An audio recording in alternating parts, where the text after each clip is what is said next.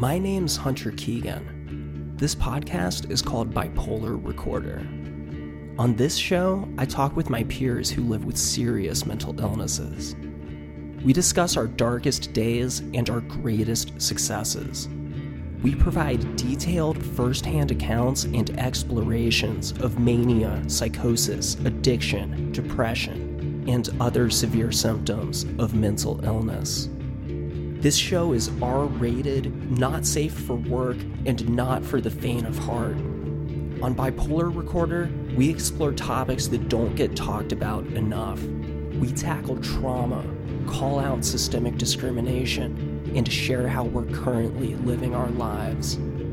By sharing these stories, we seek to educate the wider public, humanize mental health conditions, and end social stigma. We also have expert guests come on the show to share their formal knowledge about mental health and well being.